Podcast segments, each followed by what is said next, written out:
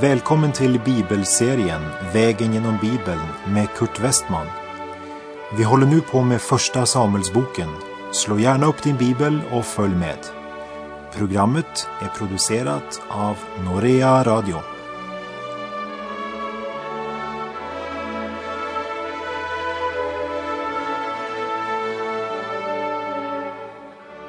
Vi avslutade förra programmet med att David fastställde som regel och rättesnöre i Israel att det skulle ges samma lott åt den som vaktar trossen och den som går i striden. Och till dem av Israels barn som egoistiskt och ondsinnat hade velat neka de 200 sin del så hade David svarat i kapitel 30, 23. Nej, bröder, så får ni inte göra med det som Herren har gett oss. Han har bevarat oss. Och därefter fastslår alltså David som en regel och ett rättesnöre i Israel att det skulle ges samma lott åt den som vaktar trossen och den som går i striden. En helt ny praxis är nu införd. David presenterar här en helt ny tankegång. Här kan jag inte undgå att tänka på Jesu liknelse om arbetarna i vingården som det står om i Matteus kapitel 20, vers 9 till 15. Det som hade lejts vid elfte timmen kom fram och fick en denar var. Sedan när det första steg fram trodde de att de skulle få mer men fick var sin denar det också.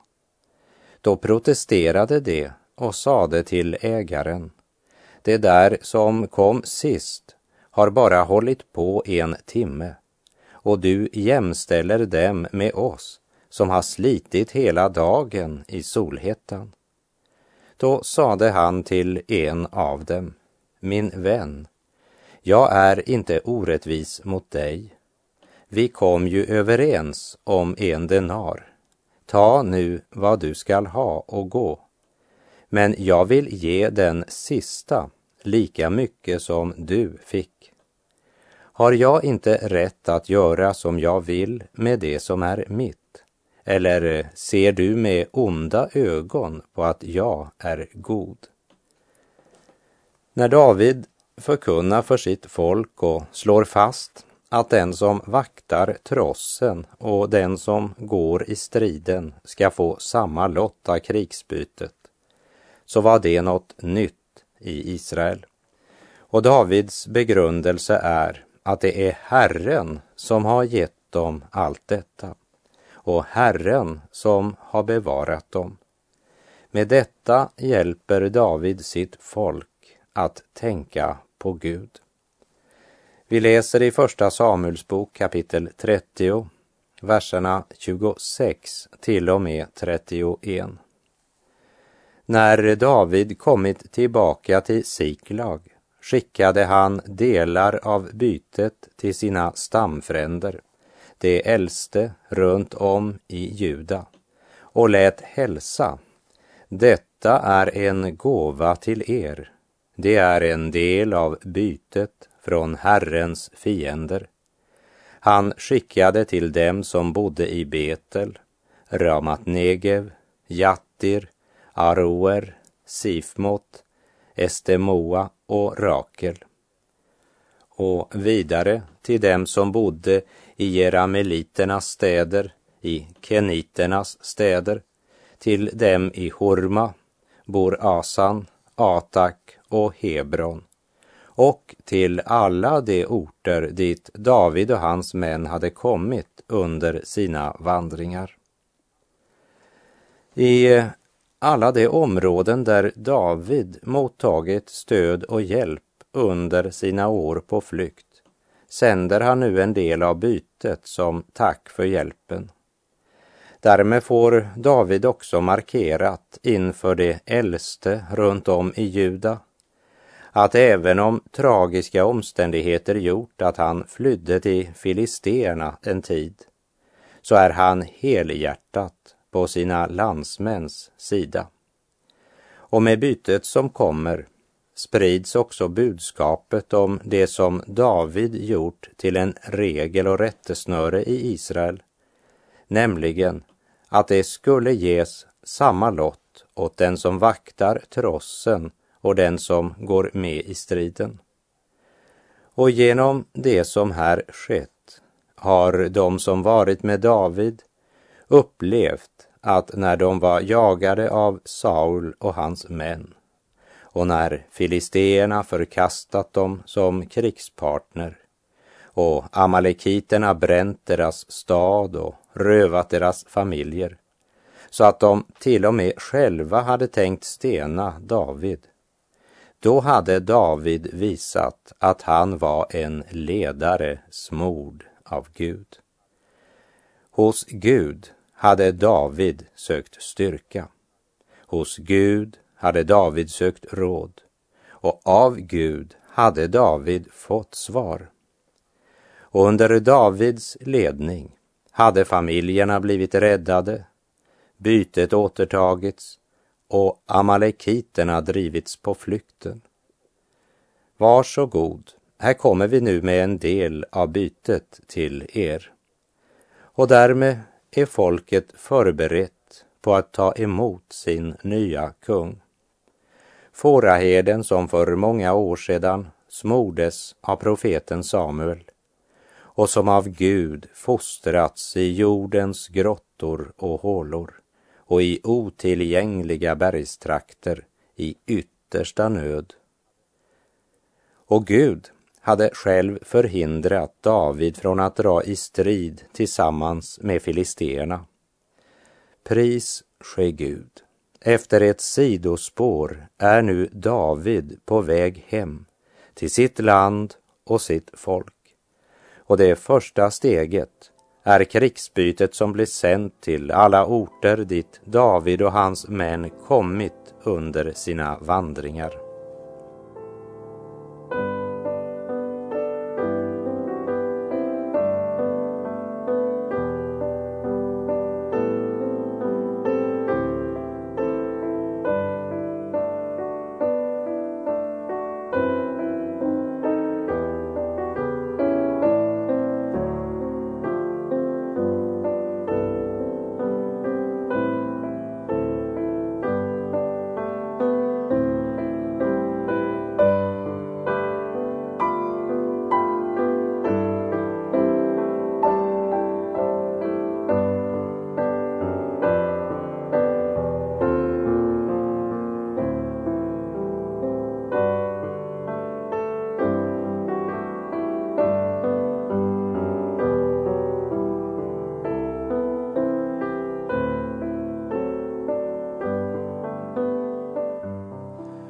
Därmed har vi kommit till Första Samuelsbokens sista kapitel. Filisteerna strider mot Israel och vi kan bara tacka Gud för att inte David deltar i den striden. För som du minns från kapitel 29 så var det Guds ingripande som förhindrade David från att dra i strid tillsammans med filisteerna och filisteerna litade inte på David och så blev han tvungen att återvända till Siklag. Och där finner han sin stad uppbränd, hustru och barn bortrövade. Och medan David och hans män jagar amalekiterna så flyr Israel undan filisteerna. Och Israel lider nederlag därför att de förkastat sin Gud och de står under ledning av en man som inte lytt Herrens klara befallning och som därför blivit förkastad av Gud. För som vi minns från kapitel 28 så hade kung Saul frågat Gud, men han svarade inte. Gud förblev tyst Desperat vänder sig Saul då till en kvinna som är spiritist och bosatt i Endor. På grund av Sauls synd och hans uppror mot Gud svarar inte Gud. Och Gud går inte med Saul längre, Han är förkastad. I Jesaja 59, verserna 1 och 2 står det. Se, Herrens arm är inte för kort, så att han ej kan frälsa. Och hans öra är inte tillslutet, så att han ej kan höra. Nej, det är era missgärningar som skiljer er och er Gud från varandra. Och era synder döljer hans ansikte för er, så att han inte hör er. Det hade nu kommit till den punkten, både för Saul och för Israels folk. Era synder döljer hans ansikte för er. Vi läser i Första Samuelsbok kapitel 31, verserna 1 till och med 3. Under tiden hade filisterna gått till anfall mot israeliterna och drivit dem tillbaka. Många stupade låg på Gilboa berg. Filisterna var tätt i hälarna på Saul och hans söner och dödade Jonatan, Avinadav och Malkisua. Striden blev hård kring Saul. Bågskyttarna upptäckte honom och han sårades i veka livet. Saul hade inte velat böja sig för Guds dom och ge ifrån sig kungatronen. Han valde att strida mot Gud. Och nu hade uppgörets stund kommit för Saul. Han mister både äran, makten och livet. Och det kostar också hans söner livet. Nu strömmar fiendens pilar emot honom och han står inte längre under Guds beskydd. Och det är djupt tragiskt att också Jonatan mister livet i denna strid och stupar vid sin far Sauls sida. När Jonatan vid ett annat tillfälle i tro till Gud gick ut mot filisteerna så slog han 250 av fienderna. Men nu kämpar han under sin far Sauls ledning. Och hade inte Gud gripit in så kunde David och Jonatan ha kämpat mot varandra i denna kamp. Men djupast sett så är det vi här läser om profeten Samuels ord som i detalj går i uppfyllelse. Det andra som är viktigt att lägga märke till, det är den respekt med vilken Sauls död trots allt skildras. Här sägs inget om att han är förkastad av Gud eller om Guds straffdom. Inte heller ett ord om Sauls svek. Men när Saul nu ska dö så är det en man som en gång blev smord av Gud. Och därför beskrivs också hans död med respekt, även om mannen själv visat sig ovärdig. Men han var en gång Guds smorde. Slaget som nu utkämpas sker alltså på Gilboa berg. En cirka två mil lång bergskedja sydost om Israelslätten. Kapitel 31 tar upp tråden från kapitel 29 där filisterna drar ut i strid mot Israel medan David måste återvända till Siklag. Och striden har sannolikt inträffat dagen efter Sauls besök hos andeskåderskan i Endor. Så Davids uppgör med amalekiterna måste ha inträffat ungefär samtidigt eller sannolikt efter Sauls död. Och nu är alltså Saul omringad av filisteerna och han är sårad.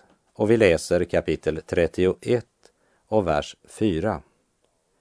Då sade Saul till sin väpnare, dra ditt svärd och stöt ner mig så att jag inte råkar i händerna på de där oomskurna hedningarna.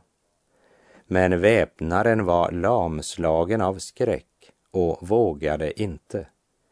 Då drog Saul sitt svärd och kastade sig på det. Det är otroligt vad synden kan förblinda en människa. Se på Saul, eller rättare sagt hör Saul.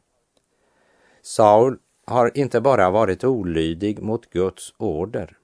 Han har också medvetet motarbetat Gud och hans smorde och har bara varit upptagen av sin position, ära, makt och rikedom. Och så förstås av religiösa ritual, formella ting. Inte ens i sin sista stund tänker Saul på sin själ. Men tänk om han skulle bli vanärad genom att bli dräpt av en oomskuren hedning. Vad skulle folk tänka då? Saul var en stolt och självupptagen man och tyckte att det var under hans värdighet att dö för en oomskuren hednings hand. Det bekymrade honom mer än att han var förkastad av Gud. Därför ber han sin väpnare att dra svärdet och sticka ner honom. Men hans väpnare nekar. För han vet att ingen kan ta livet av Herrens smorde utan att drabbas av Guds vrede.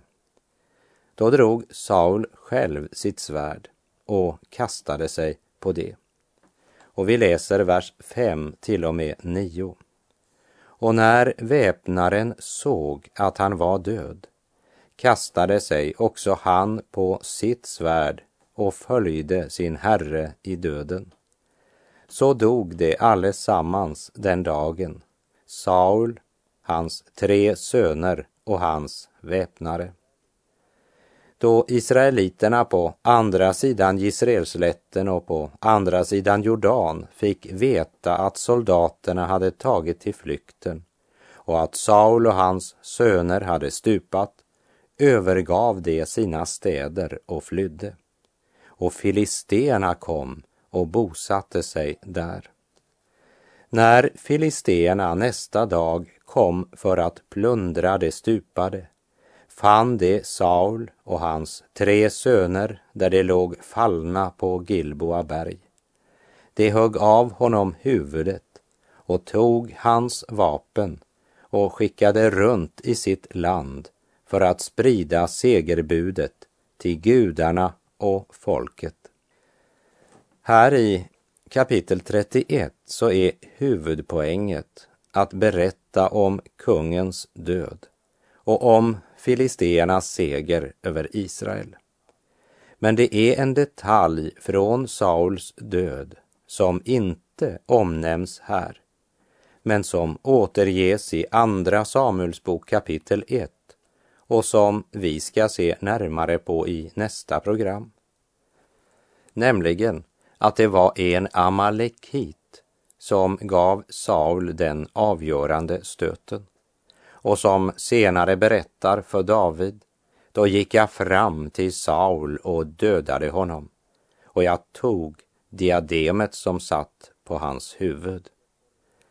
När folket får höra att deras kung är död så flyr de från sina städer i panik och filisterna kan enkelt och lätt helt enkelt bara flytta in och överta.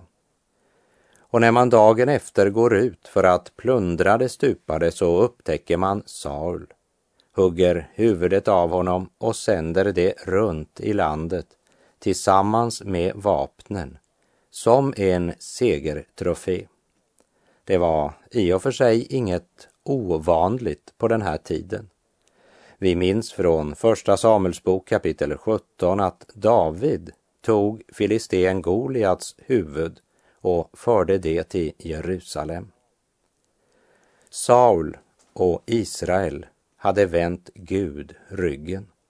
Och resultatet av detta blir alltså till sist att filisterna triumferar och sänder sitt segerbud till ära för sina gudar och till glädje för sitt folk. Och när Sauls rustning och vapen nu blir sända runt bland filisteerna så förstår vi varför Saul ville ge David sin rustning när han skulle kämpa mot filisten Goliat. För hade David vunnit kampen iklädd Sauls rustning hade han fått äran för segern.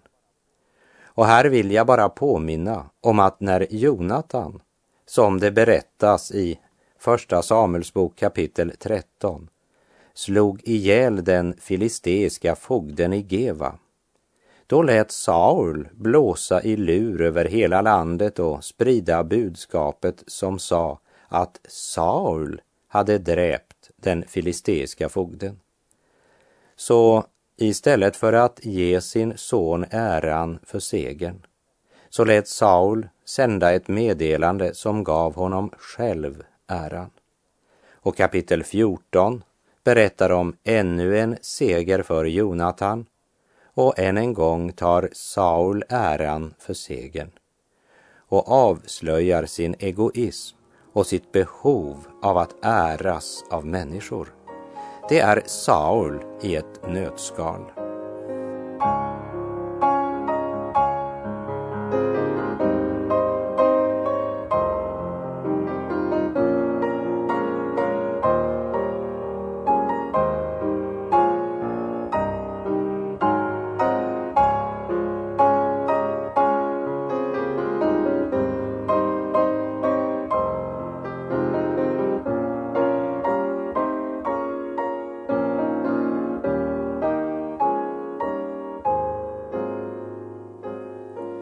Är det filisteerna som triumferar och sänder sitt segerbud till ära för sina avgudar och till glädje för sitt folk. Första Samuelsbok kapitel 31, vers 10 till 13. Sauls vapen lade det i Astarte-templet, men kroppen hängde det upp på stadsmuren i Betshan. När folket i Javes i Gilead fick höra vad filisterna hade gjort med Saul ställde alla de vapenföra männen upp och vandrade hela natten till Betshan. De tog ner liken efter Saul och hans söner från stadsmuren och förde dem till Javes och brände dem där. Därefter tog de benen och begrov den under tamarisken i staden och fastade sedan i sju dagar. Och med de orden avslutas första Samuelsboken. Och kanske är det någon som tänker, ja, så var det inte så mystiskt med Sauls död lika väl. Men vi är inte färdiga med Sauls historia än. När vi i nästa program börjar vandringen genom Andra Samuelsboken så får vi där en viktig upplysning om Sauls sista minuter och om avslutningen på hans liv. Vi har i Första Samuelsboken sett hur Saul sparade amalekiterna som Gud uttalat sin totala dom över och hur han därför blir förkastad av Gud. Och genom profeten Samuel säger Herren att lydnad är bättre än offer och hörsamhet bättre än det feta av vädurar. Gud önskar lydnad men Sauls hjärta böjde sig aldrig inför den allsmäktige Gud. Det intressanta är att Saul sparade amalekiterna. Och vi kommer att upptäcka att det var en amalekit som till sist dödade Saul. Det hade Saul aldrig tänkt, att det skulle bli känt men eh, kapitel 1 i Andra Samuelsboken kommer att avslöja att det var inte Sauls eget svärd som gav dödsstöten, men en oomskuren Amalekit. Saul var alltid mera upptagen av sig själv än av Gud. Han hade varken tid eller vilja att lyssna till Gud. Och när profeten talade till honom så blev Saul tyvärr bara ordets hörare, men inte ordets görare. Och då förhärdas hjärtat och trons öga förblindas. Och då vill man varken ha Gud eller människor som lever nära Gud för tätt inpå sig. Och i första Samuelsboken 18.12 stod det ju att Saul blev rädd för David eftersom Herren var med David. Och därför sände han honom ifrån sig. Självupptagenheten tar steg för steg ett allt kraftigare grepp om Saul. Och den plats som Gud skulle ha haft i hans liv har han intagit själv. Och eftersom den fallna människan inte alls är älskvärd så måste den som älskar sig själv ljuga för sig själv och undgå sanningens ljus om det ska fungera. Det är som att blåsa i en ballong utan att stoppa. Du vet inte när det spricker, men man vet med säkerhet att det förr eller senare spricker.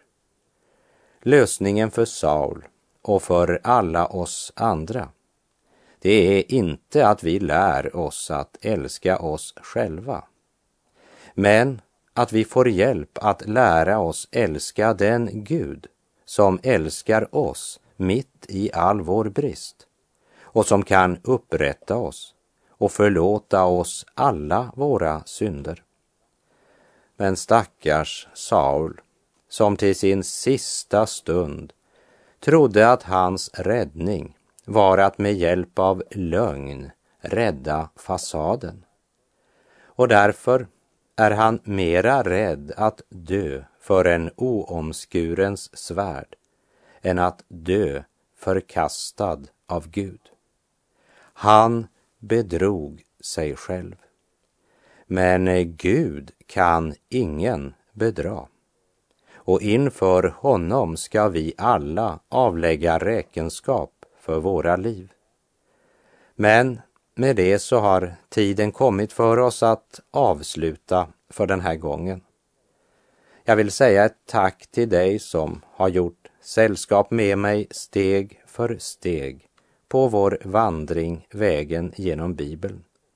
Och hoppas att du fortsätter vandringen tillsammans med mig vidare. Och i nästa program ska vi möta Amalekiten som dödade Saul och se hur David gråter över Saul och Jonatan när han får höra om deras död. Och till dess så säger jag på återhörande om du vill. Herren vare med dig. Må hans välsignelse vila över dig. Gud är god.